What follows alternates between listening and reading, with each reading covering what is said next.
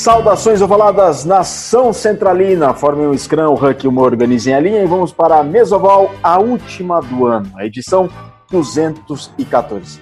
Eu sou Virgílio Neto Virga e mais uma vez, desta vez, esta mesa está completamente desfalcada. Não temos todos os convidados, todos os membros, convidados não, todos os membros desta nobre mesa vespertina de todas as terças-feiras aqui pela Central 3. E vocês têm acompanhado toda a programação da Central 3 em tempos de pandemia, em tempos de isolamento social? Acessem central3.com.br e vejam lá todos os podcasts, todo o conteúdo produzido pelos nossos amigos da Central 3. Tem vários, o acervo é muito vasto. Medo e Delírio Brasília, Quadro Negro, Trivela, Fronteiras Invisíveis do Futebol. Tem muita coisa para vocês aproveitarem nesses tempos de isolamento social, porque a pandemia não terminou, Ainda estamos em vias de que termine, mas até lá vai muita água vai rolar, muita coisa vai acontecer e pode acontecer, então pedimos a todos que se protejam. Acessem o conteúdo da Central 3, verifiquem lá todos os podcasts, vejam lá um do seu gosto e também colaborem, contribuam com a mídia independente do Brasil, façam sua contribuição regular mensal em apoia.se barra Central 3 apoia.se barra Central 3 e vejam lá uma quantia regular que vocês possam colaborar com a mídia independente do Brasil pela Central 3.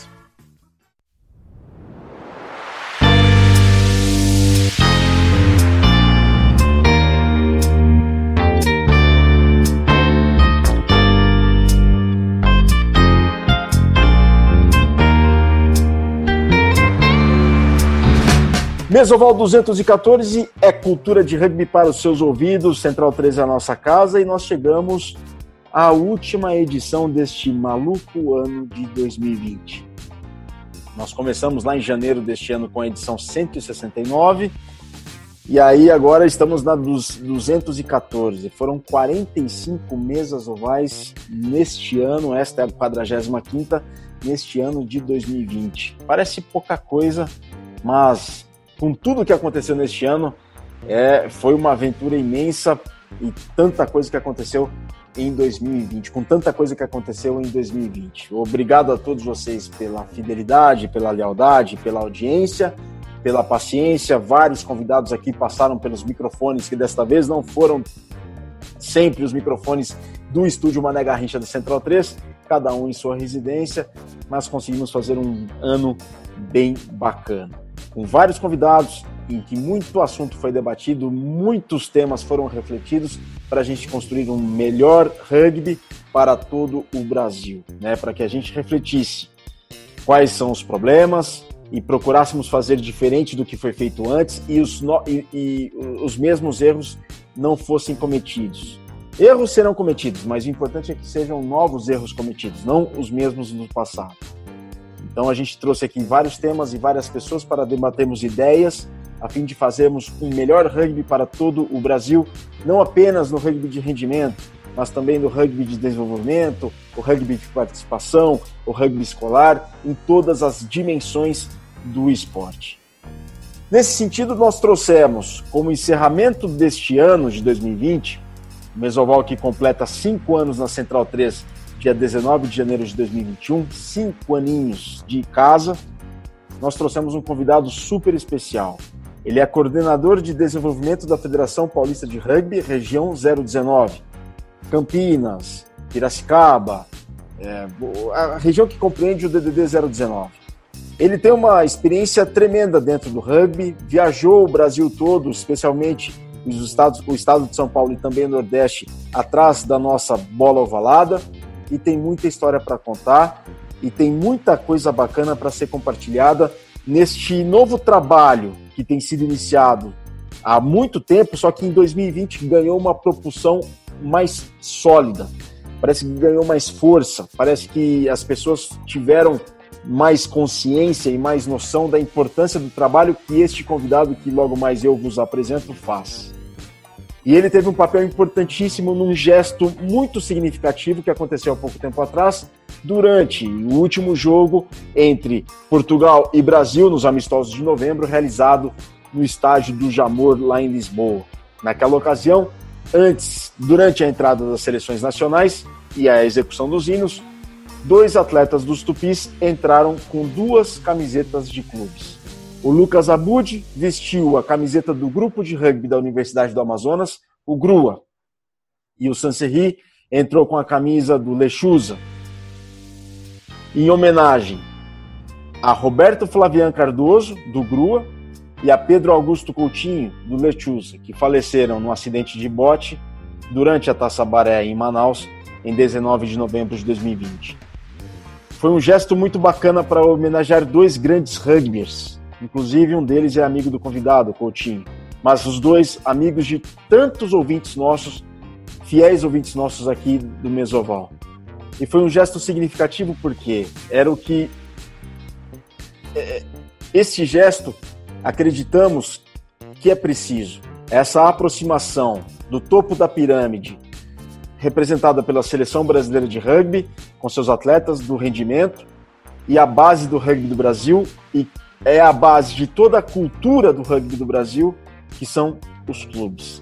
Essa aproximação de clubes e seleção, que nos últimos anos estava muito distante, essa distância que estava muito grande nos últimos anos, ela foi aproximada. E esse gesto dessa entrada das camisas do Abud e do Sanseri com as camisas, essa entrada dos atletas dos Tupis, do Abud e do Sanseri com as camisas do Lechuse e do Grua, fazem parte desse processo de aproximação.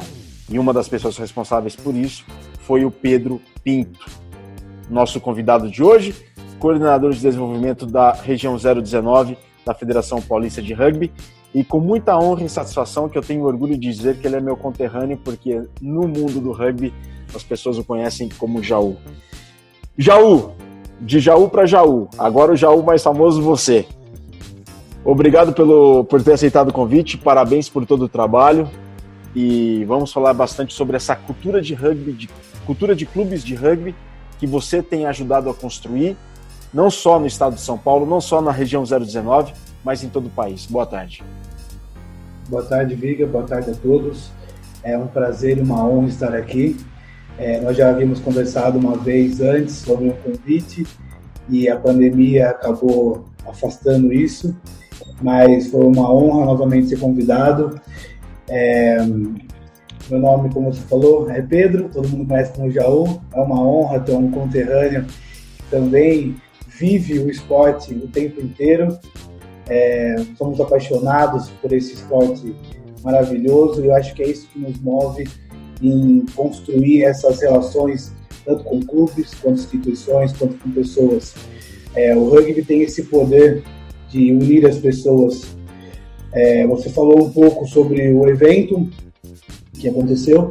Isso não foi só uma ação minha, é uma ação conjunta de CBRU, desenvolvimento, outras pessoas. É, posso falar um pouquinho mais, se quiser, daqui a pouco sobre isso. Mas foi muito interessante é, essa ação e é uma coisa que nós, hoje em dia, nos tentamos priorizar, essa aproximação entre CBRU e comunidade. É, nós acreditamos que isso é um ponto fundamental para o desenvolvimento do rugby. E, ô Jaú, e de onde surgiu essa ideia? Porque, infelizmente, tivemos a notícia, o falecimento do Roberto Flávio e do Coutinho. O Coutinho, inclusive, muito seu amigo. É, de onde surgiu essa ideia, esse gesto para levar as camisas do Grua e do Lechuza para Lisboa e, e, em tão pouco tempo, tão rapidamente, as, as camisas chegaram até lá e foram vestidas pelo Sanserri e pelo Abuji? É, eu, era muito, eu era muito amigo do, do Pedro Coutinho, o último Réveillon nós passamos juntos, não tinha sido o primeiro. É, e quando eu fiquei sabendo da tragédia, é, algumas pessoas do meu clube, do Tornados, estavam lá em Manaus. E o meu antigo clube é o Letius, eu, eu, eu, vim para cá em 2000, voltei para cá quando eu voltei do Nordeste em 2013, é, voltei a jogar no meu clube, que é o Letius, de Sorocaba. Em 2018 eu me transferi para o Indaiatuba Rugby. É, e nesse, então tinha muitos amigos meus lá no momento, e é um momento complicado, é um momento difícil. Eu agradeço muito a colaboração de todo mundo do Grua, toda a assistência que eles fizeram a, a, quem estava lá no momento. O Marcelo Gordo foi um cara fantástico nesse todo esse processo, ajudou muito, porque eles estavam sofrendo a perda deles e ainda tendo que lidar com a nossa, momento bem complicado. E, e a gente precisava se unir para poder fazer que as coisas acontecessem mais rápido. A parte burocrática é bem complicada numa ação dessa. E, e uma, tem um amigo que é piloto, que é o Fabrício, ele que ajudou um pouco nesses trâmites. E na segunda-feira ele me ligou e falou: Cara, eu recebi minha escala, eu estou indo para Portugal. Será que a gente pode fazer uma homenagem pessoal lá no jogo? Porque um, alguns minutos antes eu tinha recebido a informação que teria um minuto de silêncio. O Renatão da Federação Paulista é, tinha mandado uma mensagem falou: oh, vai ter um minuto de silêncio. E aí eu falei: vou divulgar para quem quiser, tiver interesse em acompanhar essa homenagem, porque já ia ser uma coisa histórica ter uma ação dessa, eles se sentiriam homenageados. E aí, numa conversa, como nós poderíamos fazer uma homenagem lá em Portugal, além do Minuto de Silêncio, já que ele estaria indo para lá? E esse, o Fabrício falou: Cara, eu tenho uma camisa do Grua. Você tem alguma coisa do Letiusa que a gente possa levar e a gente vê o que a gente faz? O, o Fabrício, tenho... o Fabrício também jogou rugby, então, o piloto da Azul? O Fabrício, o Fabrício joga rugby com a gente no Tornados. Ah, vá. E ele estava em Manaus, então ele sofreu todo esse processo de estar tá lá com os meninos na noite do acidente e querendo ajudar em todo esse processo, ele falou, meu, eu tô indo para lá, aconteceu, eu, eu tô indo para Portugal, o que, que a gente faz? Aí eu liguei, comecei a ligar, por isso que eu falo que não foi uma aproximação minha, não, o mérito não é meu. Foi uma ideia de fazer uma homenagem em Portugal, surgiu a ideia das camisas com uma conversa, acabamos conversando com, com o Renato, o Renato conseguiu o contato do Lucas, o manager da seleção, já falou com, com Portugal, que comprou a ideia também, então foi um processo que todo mundo se mobilizou para ajudar. Então eu peguei, falei, ah, vou pegar minha camisa, peguei minha camisa do Lechuza, tanto que não é a camisa atual do que eles jogam no último ano, é uma camisa mais antiga que a minha camisa, era minha camisa, eu tinha algumas. E eu falei, cara, leva. Ele falou com o Lucas, o Lucas passou a buscar a camisa no hotel e, e a gente não sabia o que ia acontecer. A gente entregou a camisa sem saber se ia aparecer num treino, se eles iam entrar com ela no ombro, se iam mostrar, porque é um jogo, é um jogo, era um jogo oficial da World Rugby, que valia muita coisa, então envolve patrocínios, é, direitos, então a gente não sabia o que ia acontecer. A gente só enviou. E aí, quando, aí conversando depois com o Abud, o Abud falou, cara, a gente é, motivou muito o time a, a, ter, a, a, entender que vocês é que levam o rugby. Nós só estamos ali representando, nós somos poucos ali. Tem muitos que poderiam estar em nosso lugar, então nós representamos todos os times, todas as organizações, projetos sociais. É, nós somos só a, a, a frente, quem, quem é a visão do negócio. E, eu tô, aí, eu tô arrepiado, tô arrepiado. É, é, uma, é uma história bem. Quando eu, quando eu conto, é, eu também fico bem emocionado, porque foi uma ação conjunta mesmo, como eu falei. E aí, quando eles entraram com ela no ombro, já meu celular, eu, a minha esposa, eu falei, cara, grava, porque eu sabia que ia acontecer. Nós não tínhamos divulgado para nenhum clube, porque nós não sabíamos o que poderia acontecer. Eu só pedi autorização de alguns responsáveis dos clubes. Falei, ó, tô mandando uma camisa, talvez aconteça alguma homenagem, eu não sei. É, só que eu não podia divulgar ainda para todo mundo, porque isso poderia não acontecer nada, poderia nem aparecer. E aí, quando eles entraram com a camisa no ombro, meu celular já começou a tocar, minha esposa estava gravando para poder enviar as, as imagens até para quem quisesse ver, para a família do Coutinho, que foi uma coisa que a gente se propôs a fazer isso. E, e aí, quando eles vestiram a camisa, assim, foi, eu acho que foi um. Para mim, foi um marco assim, de ligação entre a comunidade e a seleção, porque todo mundo se sentiu representado ali. É, eu, até, eu até depois, no dia, a gente tentou até porque foi assim, foi na segunda-feira começou essa conversa, na terça-feira, no meio-dia, ele viajava já, então foi muito rápido. Porque a intenção também era tentar levar uma camisa do Alejandro. É que no, nesse processo nós não conseguimos do, Alejandro, do Alejandro Johnston, né? É, foi na mesma semana, ele foi. jogou no Tornados, e só que infelizmente esse processo não aconteceu porque foi muito rápido. É, mas também espero que ele sinta homenageado ali, porque os meninos sabiam que estavam, tinha mais um sendo representado, só não estava com a camisa ali. E para a gente foi uma sensação única, assim, eu acho que quando eu digo a gente, eu quero dizer como clube, como CBRU, como federação, foi um momento único no rugby brasileiro, assim.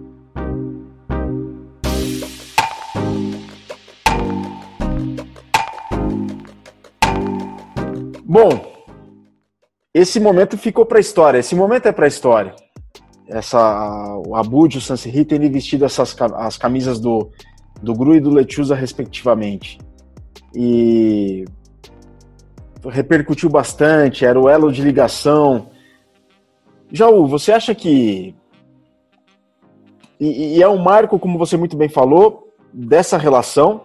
E pelo que se vê no, nos últimos anos, falta, e pelo que se percebe, falta no Brasil uma cultura de clubes sólida para criar um rugby sustentável, colaborativo e também competitivo. Como é que você vê isso? Eu estou equivocado no que eu falei, mas eu quero ouvir a opinião e a análise de alguém que trabalha isso todos os dias e vive isso dia a dia. É perfeita a sua colocação. O rugby ele pode ser explorado de várias maneiras. Participativo, colaborativo, você sendo atleta. É, poucos chegam a ser atleta mesmo, mas nada impede de você ser um, uma pessoa que se dedique a jogar mesmo, que queira ser um jogador de rugby, seja remunerado ou não remunerado, mas que você se dedique na academia, faça por fora, aconteça. E tem gente que não, que só quer praticar uma atividade física. E pô, o rugby é fantástico para isso. Ou às vezes o cara que quer ter, fazer uma amizade, quer frequentar um terceiro tempo, quer viver uma cultura de clube, ir nos horários de treino, conversar com as pessoas, participar de um terceiro tempo.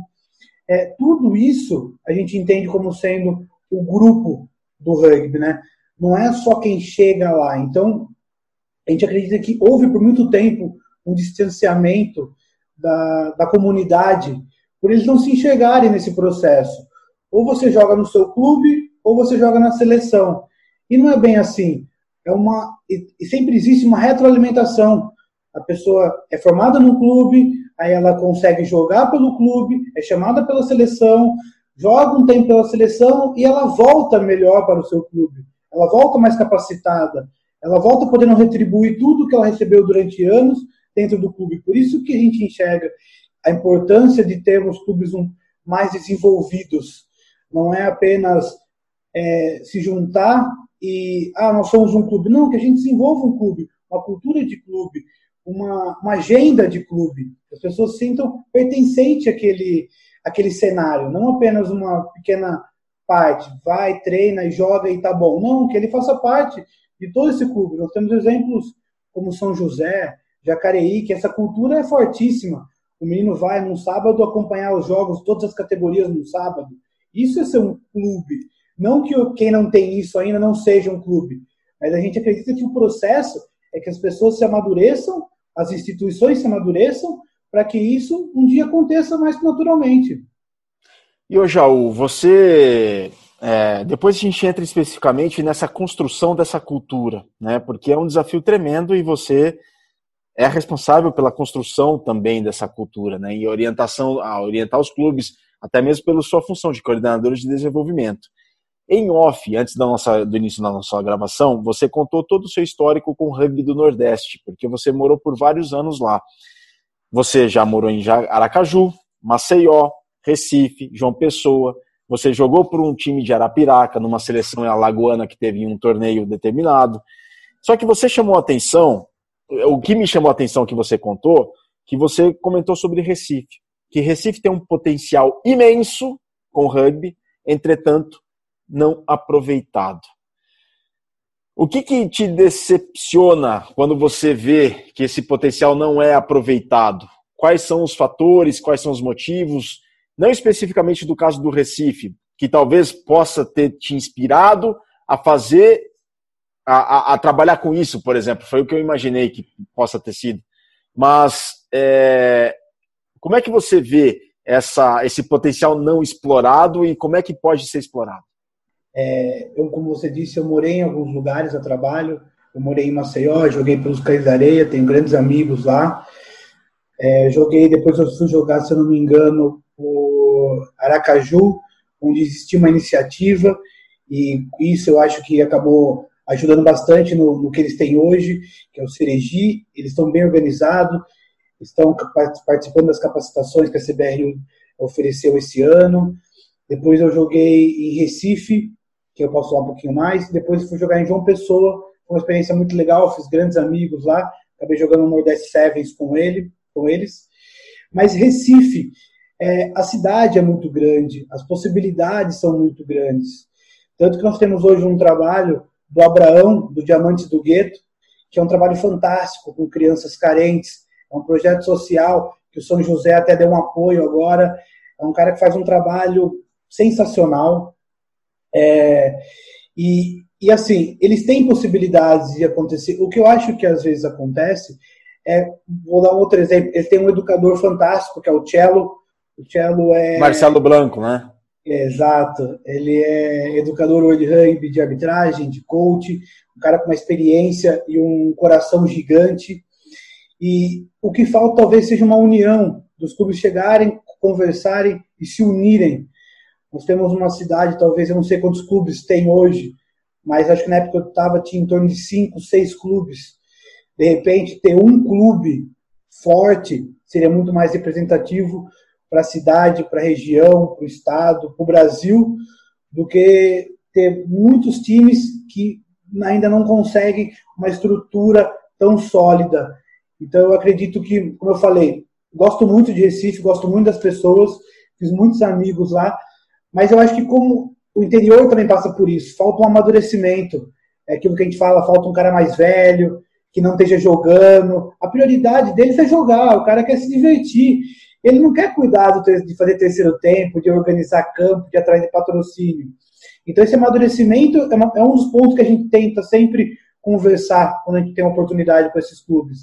É mostrar um, um caminho. Tem que ter categoria de base, tem que pensar em algum tipo de projeto, seja incentivado ou com uma verba livre, mas eles têm que ter esse amadurecimento. Mas precisa de mais pessoas, como falando fala, cabelo branco, que tenham mais idade para sentar e organizar tudo isso. Jaú, então eu vou dar uma de advogado do diabo.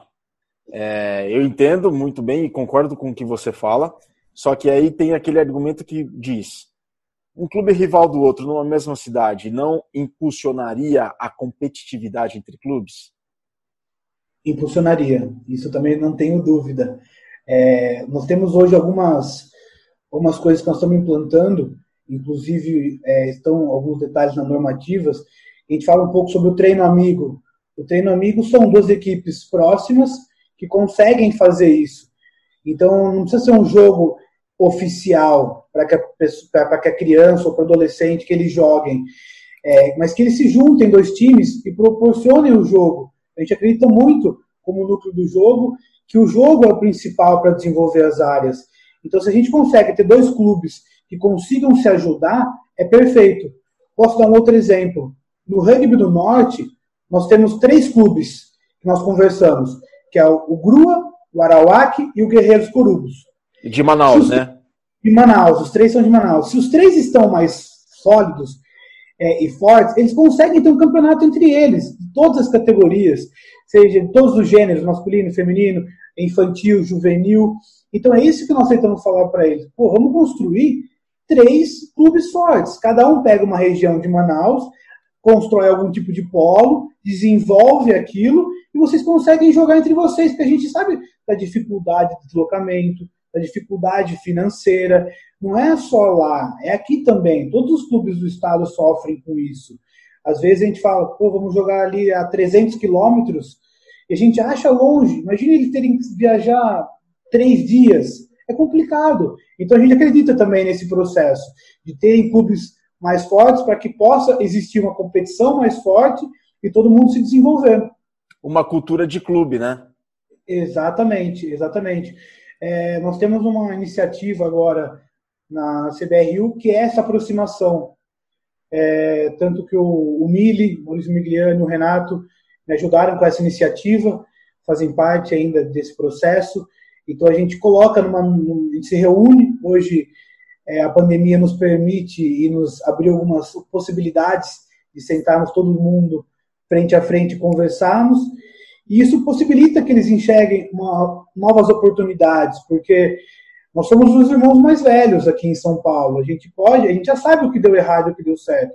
Sim. Não é que nós estamos. E a gente tem, a gente entende muito, isso é muito importante ficar claro, que nós não estamos falando para eles fazerem o que é feito aqui. A gente senta, conversa e entende a realidade deles. Eu, por ter morado em vários lugares no Nordeste, eu entendo que cada lugar tem uma dificuldade, cada lugar tem um bloqueio, cada lugar tem uma facilidade também. Então a gente coloca numa sala, todo mundo, e fala: tá, me, me fale o que vocês fazem, o que vocês querem fazer e como nós podemos ajudar. Ah, eu quero ter um projeto. Tá, projeto nós podemos fazer dessa maneira, ou dessa maneira, ou assim. Nós acreditamos nisso.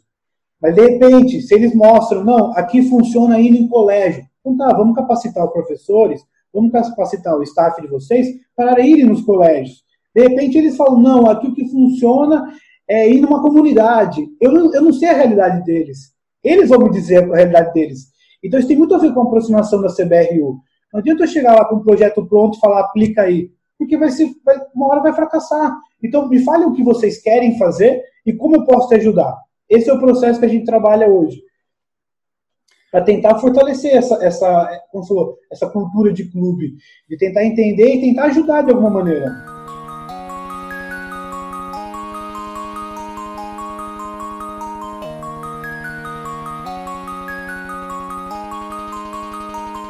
Então, já o teu trabalho não se resume só à região 019 também, não. É o Brasil todo que está envolvido nesse processo dentro desse trabalho da CBRU, é, encabeçado pelo Mili e pelo Renatão. É, hoje nós, nós temos uma, uma ideia que é necessária essa aproximação, que é necessário essa conversa.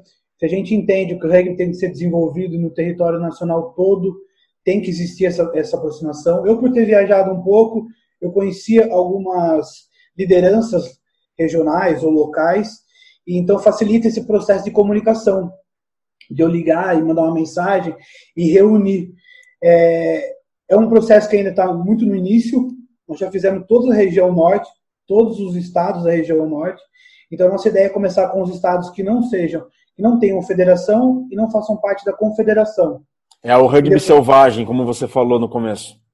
É, esse nome veio, veio de, uma, de uma iniciativa, se não me engano, na Inglaterra, que visa ajudar os clubes que não estão tanto nesse cenário que a gente vê hoje.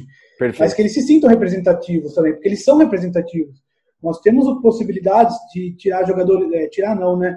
De acabar descobrindo jogadores de vários estados, ou pessoas que queiram trabalhar com rugby, não, nem necessariamente ser um atleta, mas que a pessoa queira é, passar a, o conhecimento, que queira viver os valores do rugby.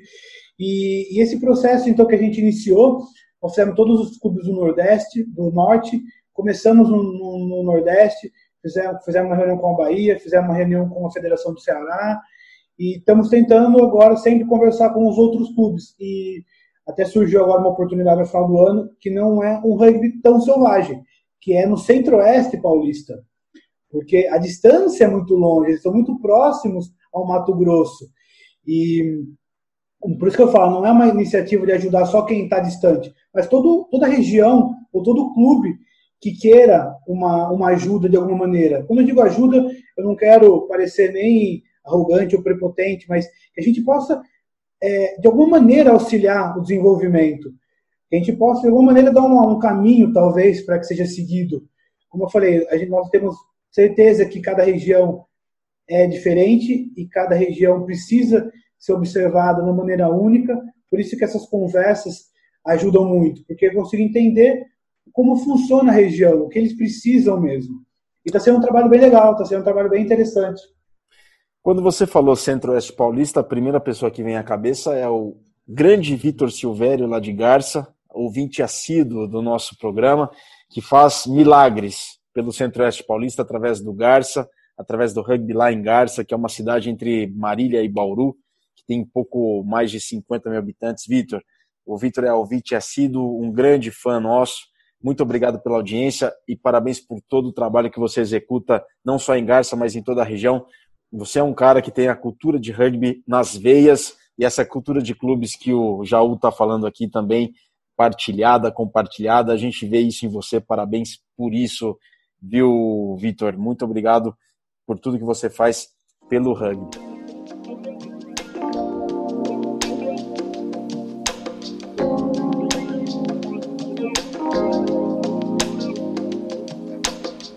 Jaú, é, como é que é administrar tanto ego em tanto clube espalhado por aí? Como é que você consegue lidar com isso, Jaú? É, antes de tudo, mandar um abraço pro Vitor, porque é lógico que ele estava na reunião, é lógico claro. que ele participou. É, reunião das nove, das sete da noite até as nove e meia. O cara tava lá, deu as opiniões, ajudou muito. é, entende da região, entende do cenário, deu ideias fantásticas. Mandar um abraço também para o Bruno Passos, que do, do Prudente, do Cowboys do Prudente. Que bacana, os também. Cowboys de Prudente.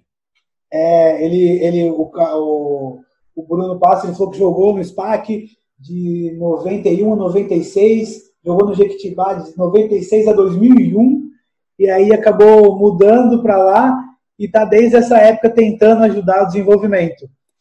E ó, vou ser bem sincero, agora voltando à pergunta dos egos, não, eu, eu não sinto isso, eu não sinto isso. Eu acho que a gente, eu acho que eu chego com uma, uma postura tanto de querer ajudar que não, você acaba quebrando qualquer tipo de, de barreira que possa existir. Eu acho que todo mundo, quando você estende uma mão, todo mundo gosta de, de tentar segurar para tentar ser ajudado de alguma maneira. E eu não sinto muito esse, esses egos, não. Eu fico bem tranquilo. O que mais me dá, às vezes, que eu tenho um pouco de problema é quando eu vou conversar com pessoas que eu sempre admirei.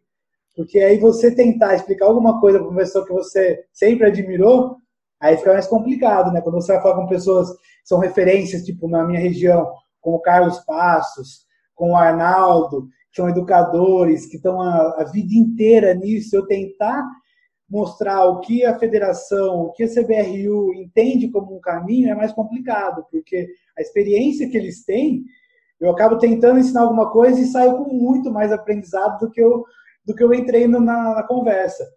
Mas eu não vejo muito problema e não vejo nem um pouco egos entre a comunidade. Eu entendo que existe um pouco, mas fui sempre muito bem recebido por todo mundo.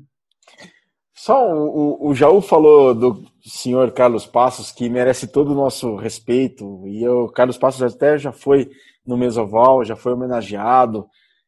O Carlos Passos construiu algo muito bacana e que a gente sente muita saudade. Inclusive o Rugby Mil Grau, ele nas postagens é, lembra da CPI, o craque neto do rugby também, que lembra da CPI, de toda a cultura que havia. No, a gente esperava muito para jogar uma etapa do CPI, né, que é o Campeonato Paulista do Interior. Rugby side, né, e era um fim de semana intenso, era festa, terceiro tempo, e jogo, jogo, jogo atrás de jogo. Isso falta muito. As pessoas sentem muita falta disso, não, Jaú? Existe a possibilidade disso um dia voltar? Me diz. Eu sinto muita falta disso. No começo, quando comecei a jogar rugby, eu joguei a CPI. Eu lembro da primeira etapa que eu joguei ainda foi em Jundiaí, na casa do Wallace. No, Era, no, no campo do SESI. Campo do SESI. Exato. Fantástico. Você ganhava uma camiseta e, e tem até hoje essa camiseta guardada, assim, porque eram momentos únicos. Você chegava de manhã, e você passava o dia inteiro vendo jogos, o terceiro tempo era fantástico dormia todo mundo em alojamento, e você acordava no outro dia tinha que jogar de novo, e cada um ia com o que conseguia e se juntava ali. Tanto que eu comecei a jogar em Sorocaba, no Rocks, que era uma iniciativa de alguns meninos que moravam em São Paulo, jogavam em São Paulo, e final de semana estavam na cidade e queriam continuar. Foi até onde eu conheci o Mariano, o Mariano Goicoechea, que é para mim uma das referências que eu tenho dentro do rugby. Foi meu treinador, é meu treinador. 2018, quando ele foi para o Tornados, eu acabei indo junto até. É, e eu acho que a gente sente, é, naquele momento que a gente podia se unir, nós juntávamos com Águas da Prata, nós formávamos um time chamado que era Soro Águas, porque a gente só queria jogar. Então, pô, você traz cinco, leva mais sete, a gente junta e joga. Eu acho que por um torneio de desenvolvimento, isso seria muito legal. Mas a realidade do rugby mudou muito, né? Hoje em dia é difícil até nós talvez encontrarmos pessoas que queiram fazer isso. O, o rugby eu acredito que chegou num ponto muito competitivo. Todo mundo quer vencer, todo mundo quer brigar por uma competição. Então esse caráter um pouco comemorativo tem um pouco só nos eventos que, que tem espalhado, como a Taça Baré, um evento comemorativo. O Lions. Ano. O Lions, exatamente. Eu acho tem uma tem um tem um jogo aqui em homenagem ao, ao Renato é, Colítio, que faleceu, que é a taça do Renato. Tem a taça laranja entre o Tornados e Águas da Prata. Esses jogos comemorativos são muito legais, porque a gente chega cedo, conversa, joga, depois vai para um terceiro tempo. esse clima é muito legal. Sinto falta, sinto muita falta dessa época, mas acho difícil isso, isso voltar. Mas é, tem um outro lado que isso ajudou muito para a região de desenvolvimento. Tanto que a nossa conversa com o Centro-Oeste é um pouco parecido com isso. É talvez tem jogos com, com, com clubes, com times com menor quantidade de jogadores, que eles se unam como região e façam um jogo em Três Lagoas, ou que eles se unam e jogam, venham jogar aqui na nossa região, para que eles aproveitem mais o dia, que seja um negócio, já que não vamos ter tantos jogos, que o dia seja repleto de, de, de comemoração. Eu até conversei com eles, talvez de manhã conseguir fazer uma capacitação, aí de repente à tarde ter os jogos e à noite sim ter uma festa, ou que faça um conjunto completo, mas que o cara que quer evoluir tem a possibilidade de participar, quem quer jogar pode participar, e quem quer se divertir vai estar lá para se divertir também. Até porque a gente acredita muito que o terceiro tempo é totalmente cultura de rugby. Não pode acabar o terceiro tempo. Não pode acabar o terceiro tempo. E até dessas taças que o Jaú mencionou, vamos lembrar então também a Taça Conde do Pinhal, que é entre São Carlos e Piracicaba, que é muito bacana essa iniciativa pelos dois clubes, que tem essas raízes históricas comuns na, na, pelo Conde do Pinhal, antigo Conde do Pinhal. Mas, ô Jaú, você falou do, da questão da competitividade do rugby. Até que ponto essa competitividade, a busca pela vitória, pelo resultado, essa ambição, por muitas vezes é, sem medidas, prejudica o desenvolvimento e a construção dessa cultura de rugby que a gente tanto preconiza aqui no Mesoval, por exemplo, que é a cultura de rugby, até em que medida que a competitividade ajuda, prejudica, se prejudica, o quanto ajuda? Como é que a, o seu departamento de desenvolvimento vê isso para o rugby atual, que é que é mais competitivo do que nos tempos antigos lá de CPI que você jogava, que eu joguei? Eu acredito que essa é, essa competitividade que existe hoje ajuda bastante a desenvolver os clubes. É, posso dar exemplos que são José, Jacareí, SPAC, Pasteur, todos eles têm todas as categorias de base, sendo alto rendimento competitivo, tendo uma e, é isso acontecendo. Se você talvez o tornado, vou, vou, dar um outro exemplo, o Tornados é, teve um ano que jogou duas competições, um time era o principal que disputava uma competição e o outro era para quem não gostaria tanto de treinar, se comprometer com a academia, só queria participar do rugby. Mas eu acredito que ter um time competitivo, ter um, um time que as crianças, o, ju, juvenil, possa se espelhar, ajuda muito. Você ter uma referência ali é, é significativo. Tanto que a gente sabe que, infelizmente, no Brasil, nós vivemos de resultados. É, eu acho o trabalho que o Portugal está fazendo na seleção, não só ele, mas toda a equipe dele, é fantástico, de renovação, de acreditar no desenvolvimento, estamos tendo uma parceria muito boa mas ele vive de resultado. Para ele, para eles é muito mais complicado. Mas a gente viu a diferença de uma repercussão de um Brasil que fez um bom campeonato sul-americano e de um Brasil que foi, ficou em vice no, no Seven sul-americano. Quando você fica numa posição um pouco melhor, você acaba aparecendo muito mais, acaba tendo uma visibilidade muito maior. Então, é por isso que a gente acredita que os, a competição pode ajudar bastante nisso. Mas não é, uma, não, mas não é fundamental. Se o clube tem, na ideia dele, apenas participar, ou jogar, ou, enfim, não é um problema, mas que o clube tenha isso bem nítido dentro do objetivo dele. Se o objetivo for esse, não, não vemos problema nenhum. Eu já, voltando mais atrás, como é que essa mudança de mentalidade que era preciso que, que, acontecesse, que acontecesse, quando essa mudança de mentalidade mudou a partir de quando isso? Esse seu trabalho começou a ficar mais é, sólido, mais a ganhar mais corpo, mais ritmo a partir de quando? Quando que houve assim um estalo para já viu já havia há muito tempo essa necessidade, mas houve um estalo dentro dessa linha do tempo. O que foi esse estalo? Quando foi? Qual circunstância isso aconteceu? É, eu acho que, que muito, é, tudo isso acabou acontecendo devido a aproximação que nunca tinha existido. As instituições não são feitas de é, uma estrutura física ou monetária, elas são feitas de pessoas. Ali quem está à frente são pessoas e, e por coincidência, por sorte, por destino, por tudo que aconteceu nas mudanças que estão havendo na, na CBRU, uniu um grupo de pessoas que têm o mesmo interesse, que têm a mesma visão, que acreditam nas mesmas coisas. Então, voltamos a falar do, do Portugal.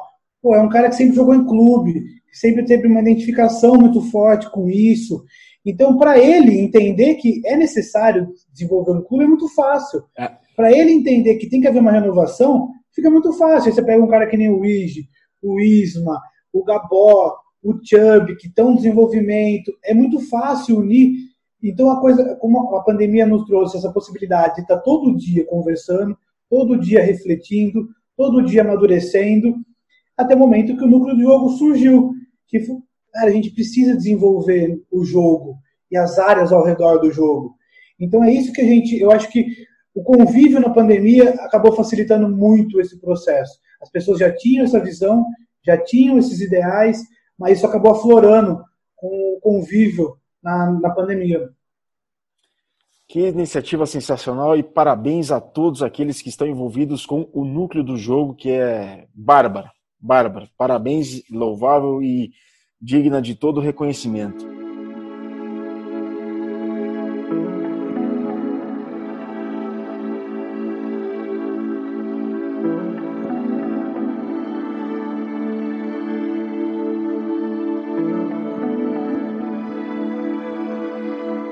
Bom, lembrei de uma máxima de um professor que eu tive que ele falava assim: nem sempre, infelizmente, nem sempre são os projetos que dão origem aos resultados, e sim os resultados que dão origem aos projetos.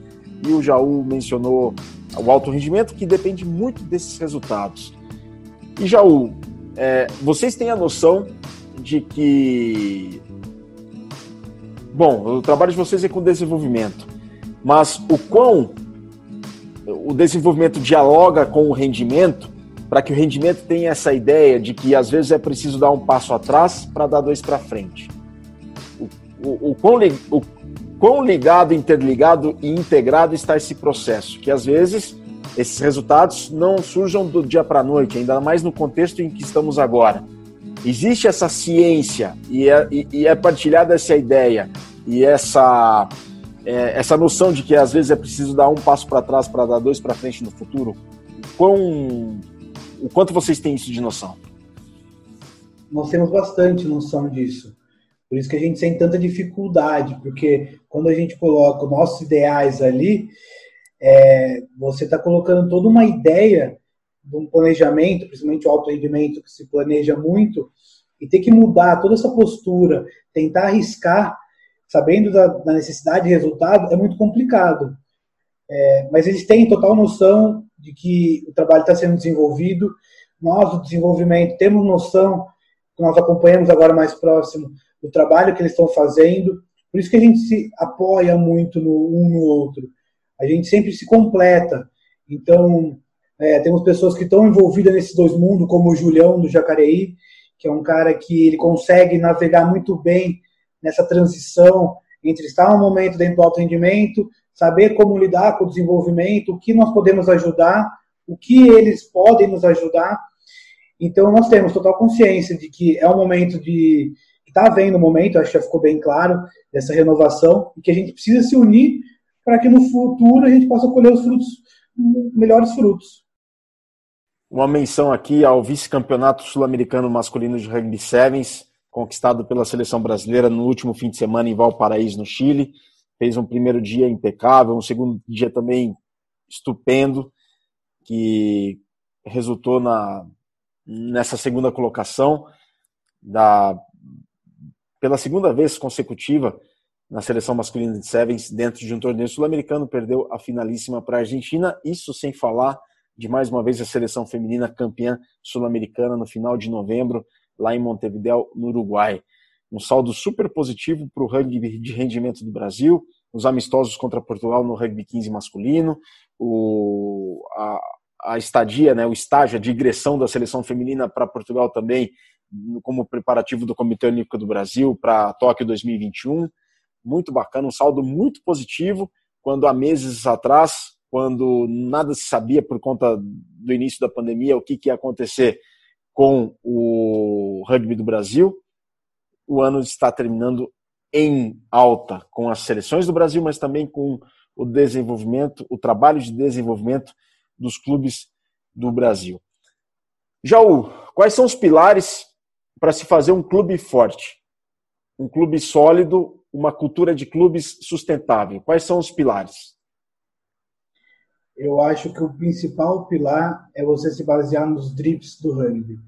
Eu acho que ali você consegue te dar uma boa referência do que o clube é, como o clube pode se desenvolver. Sem isso, eu acho que é difícil que um clube desenvolva sem seguir ou sem ter referência aos drips.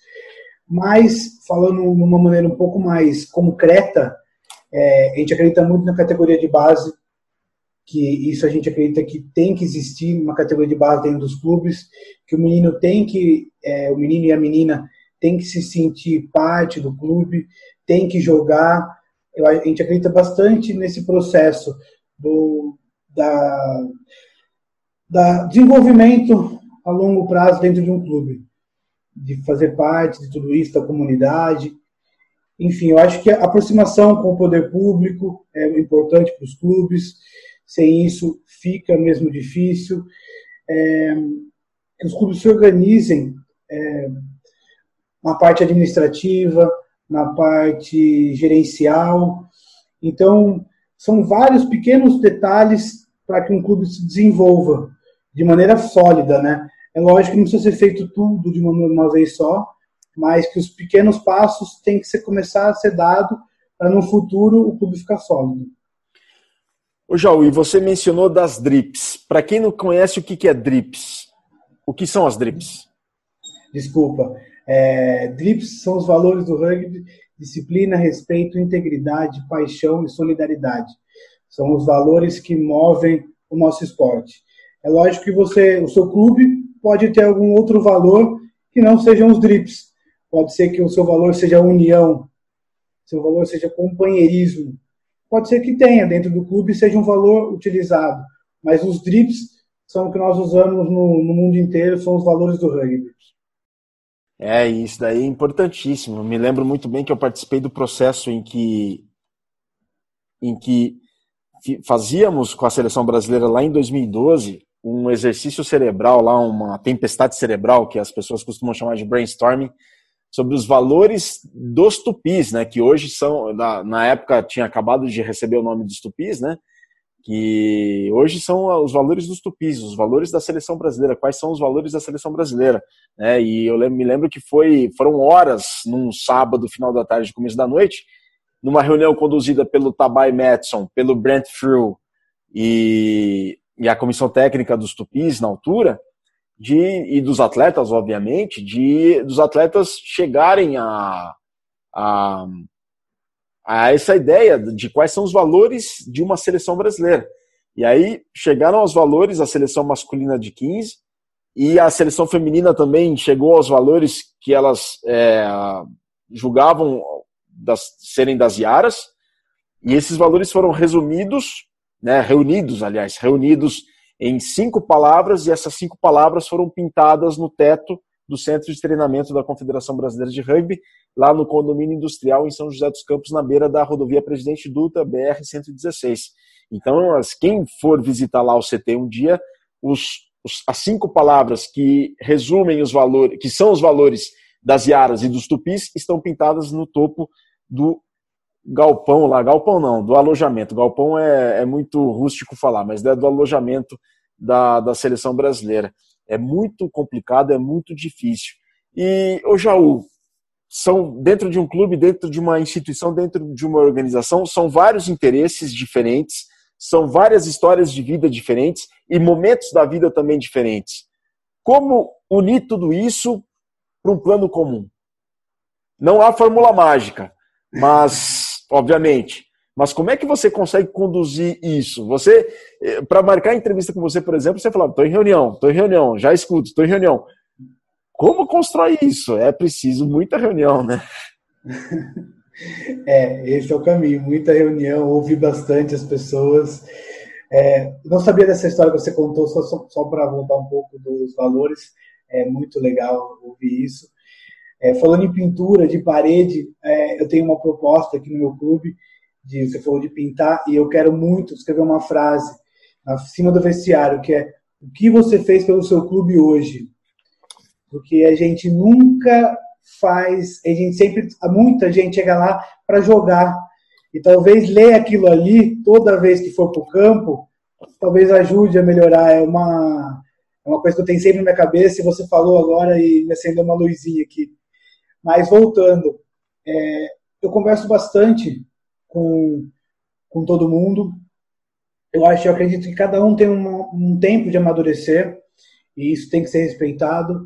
Então nós temos que sempre estar tentando identificar pessoas que queiram contribuir com os processos, que queiram se é, ser voluntário nas ações.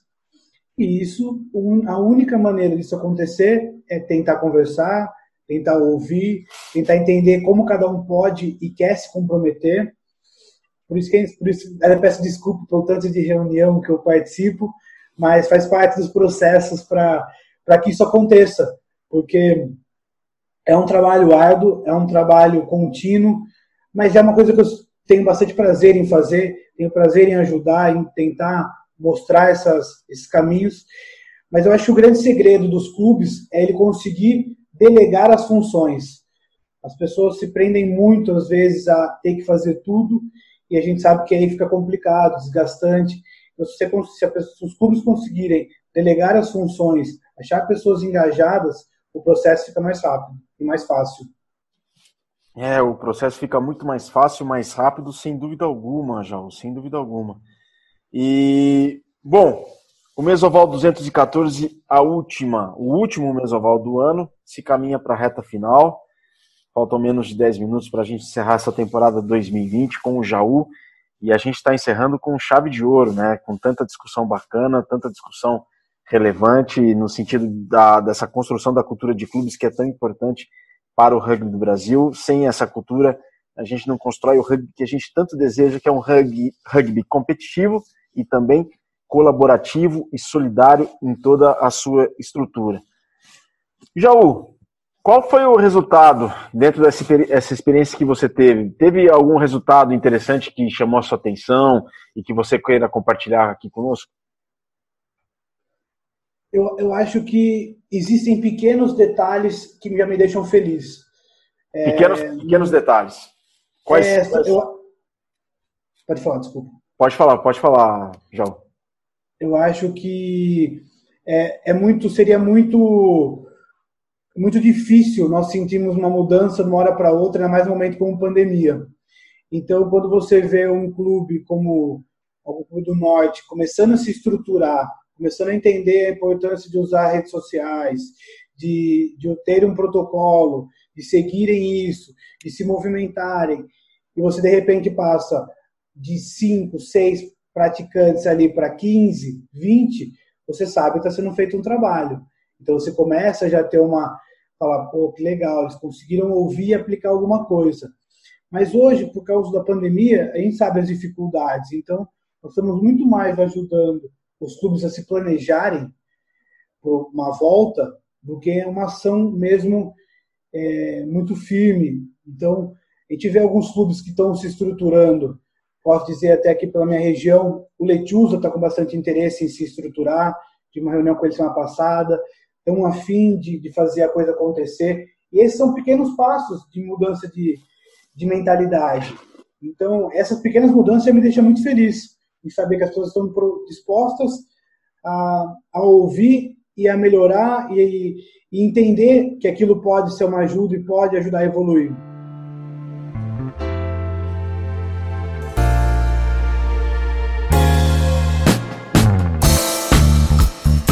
Senhores, o tempo está se esgotando. O Jaú aqui colocou bastante coisa importante, muitas reflexões e também muito das ações que estão sendo conduzidas pelo núcleo do jogo da Confederação Brasileira de Rugby, também pela área de desenvolvimento da 019 da Federação Paulista. A nossa homenagem ao Roberto Flávio Cardoso do Grua, ao Pedro Augusto Coutinho do Lechuza. Ô, Jaú, só para resumir, você já os seus clubes Lechuza, hoje você é do Tornados, inclusive é coordenador das categorias de base do Tornados, mas você também passou por, por Aracaju, pelo Cães da, de Areia, Cães da Areia de Maceió, Recife, João Pessoa, você jogou por algum clube? Joguei pelo João Pessoa Rugby agora. João Pessoa Rugby. E Arapiraca numa seleção alagoana, é isso? É, Arapiraca estava começando a montar um time e eles tinham muito apoio da, da cidade, e, mas ainda não tinham um número suficiente para poder disputar um campeonato. Então, ele, e nós de Maceió não tínhamos nem metade do número de jogadores dele. Então, nós nos unimos para poder formar um time. Foi meu último jogo no Nordeste, foi em Arapiraca, contra um time de Recife, eu não lembro se foi o Paulista, acho que foi o Paulista Rugby. E, mas foi muito legal, joguei bastante lugar no Nordeste, aqui, como você falou, joguei no Rocks, depois CPI pelo Sorocaba, depois Lechuza, é, agora estou no Tornados. Espero que seja o meu último clube, as coisas acontecem, né? Não foi uma, nunca me, nunca pensei em, em mudar, mas as coisas vão acontecendo, a vida vai levando por, por alguns caminhos. É, hoje eu estou como coordenador da região 019, porque foi um trabalho que eu venho desenvolvendo há um, há um bom tempo. Então, é, o trabalho não vem de hoje, as mudanças, é, como eu falei, agora, agora estou no Tornados, mas eu, eu acabei me propondo a mudar para o Tornados porque eu queria aprender mais, eu queria conhecer outra realidade de clube, eu queria ter novas experiências e, enfim, espero que seja meu último clube agora, estou feliz em estar lá, tem um trabalho, já está num processo de, de desenvolvimento mesmo, já estamos um ano trabalhando, 2020 foi um ano bem complicado, foi um ano praticamente perdido, porque a gente trabalha muito com colégio, com clínicas, capacitações, mas é, não vou dizer perdido, para a gente desenvolvimento foi, foi fantástico. É que eu sou um cara muito de campo, eu gosto de estar no campo, tentar estar tá ali, ajudar. Então, essa nova mudança, nova realidade, de estar só com reunião virtual, é, falo perdido nesse sentido, mas foi um ano excelente é, para mim, para o desenvolvimento. Infelizmente tem a pandemia, tivemos muitas perdas, mas, enfim, agora é esperar que 2021 seja um ano melhor, vamos olhar para frente e, e, e acreditar que vai ser melhor. Acreditamos todos que vai ser muito melhor, Jaú. Acreditamos todos que vai ser muito melhor. Puxa vida, que experiência bacana, não só em São Paulo, mas por todo o Brasil. Jogou rugby em Arapiraca, que é o interior de Alagoas, com o clube de Recife. Muito bacana, tem muita história para contar e sabe da realidade de vários contextos do Brasil e hoje aplica para fazer do nosso rugby um rugby melhor, um rugby melhor e universal e com todo o conhecimento partilhado entre todos. Jaú, as palavras finais, por gentileza, as considerações finais. Muito obrigado por ter aceitado o convite mais uma vez. Não havia convidado melhor para encerrar essa temporada. É, a gente fala muito disso no Mesoval, dessa cultura de rugby, dessa cultura de clubes, e você, e você foi um convidado excepcional. Muito bacana poder fazer o último mesa do ano contigo. Obrigado. Eu que agradeço pelo convite, é, pela iniciativa, pelo que você faz pelo rugby. É, isso é fundamental para o desenvolvimento. Nós falando tantas vezes a palavra desenvolvimento, e isso também é parte chave desse processo. Como você falou, você conhece o Silvério, conhece o Carlos Passos, são pessoas que estão ali. Esse momento que nós estamos vivendo, é, como nós acabamos de falar, é um momento único, é um momento complicado, mas nós estamos tentando trabalhar para desenvolver os clubes, as suas regiões, as suas é, respeitando as realidades de cada local. E essa aproximação que está havendo da CBRU com a comunidade não é uma coisa que vem de hoje, mas é um trabalho que está sendo feito. Nós estamos tentando fazer que isso aconteça, nós estamos tentando entender as realidades. Estou sempre aberto a, a conversar com as pessoas que têm interesse, que se for necessário pode, meu número é aberto, meu, meu Instagram é aberto, pode entrar, mandar uma mensagem, Nós temos esse trabalho e a gente pretende continuar com isso, para nós acreditamos que esse é o caminho para ter clubes mais sólidos, para o desenvolvimento do esporte e quem sabe daqui quem sabe não, né? Com certeza daqui a uns anos estaremos colhendo frutos melhores. É, muito obrigado mais uma vez e enfim, estou é, muito feliz de estar aqui. A felicidade é a nossa. Jaú, qual que é o teu Instagram para o pessoal poder entrar em contato com você? É Pedro Jaú. Arroba Pedro Jaú. J-A-U. Pedro Jaú. É isso aí, pessoal. Nós, mais uma vez, queremos agradecer a todos vocês pela audiência, pela paciência do centésima décima quarta edição do Mesoval nessa temporada de 2020, ah, encaminhando para a sexta temporada dentro da Central 3. Agradecer a Central 3 por ser a nossa casa anfitriã, agradecer a todos vocês, a todos os convidados deste ano, dessa temporada que se encerra agora nesta gravação em 14 de dezembro de 2020. Obrigado, Júlio Muralha, obrigado, Ale Ferrer, obrigado, Luiz Colli, obrigado, o, o Márcio Ronald Chitão, que, ba que bacana que ele se recuperou da Covid, inclusive, muito bom por todo o trabalho, mas também agradecer ao Vitor Ramalho, que esteve conosco até certa altura aqui desta temporada, ao Diego Gutierrez, ao Mamute, ao Portal do Rugby, que foi nosso parceiro também no começo da temporada até metade dela. Muito obrigado por essa temporada incrível do Mesoval 2020 que foi. E chegamos à do centésima décima quarta edição com um convidado super bacana que é o Pedro Pinto, o Jaú, que falou muito sobre desenvolvimento, cultura de clubes e cultura de rugby, como convidado e também cultura de rugby para os seus ouvidos. Sem mais delongas, me despeço, nos despedimos desta temporada 2020, nos, com os votos de boas festas e um ano novo de 2021 repleto de prosperidade. Muita saúde, muito rugby, um melhor rugby para todos e que 2021 seja repleto de felicidade a todos nós. Saudações ovaladas e um grande abraço.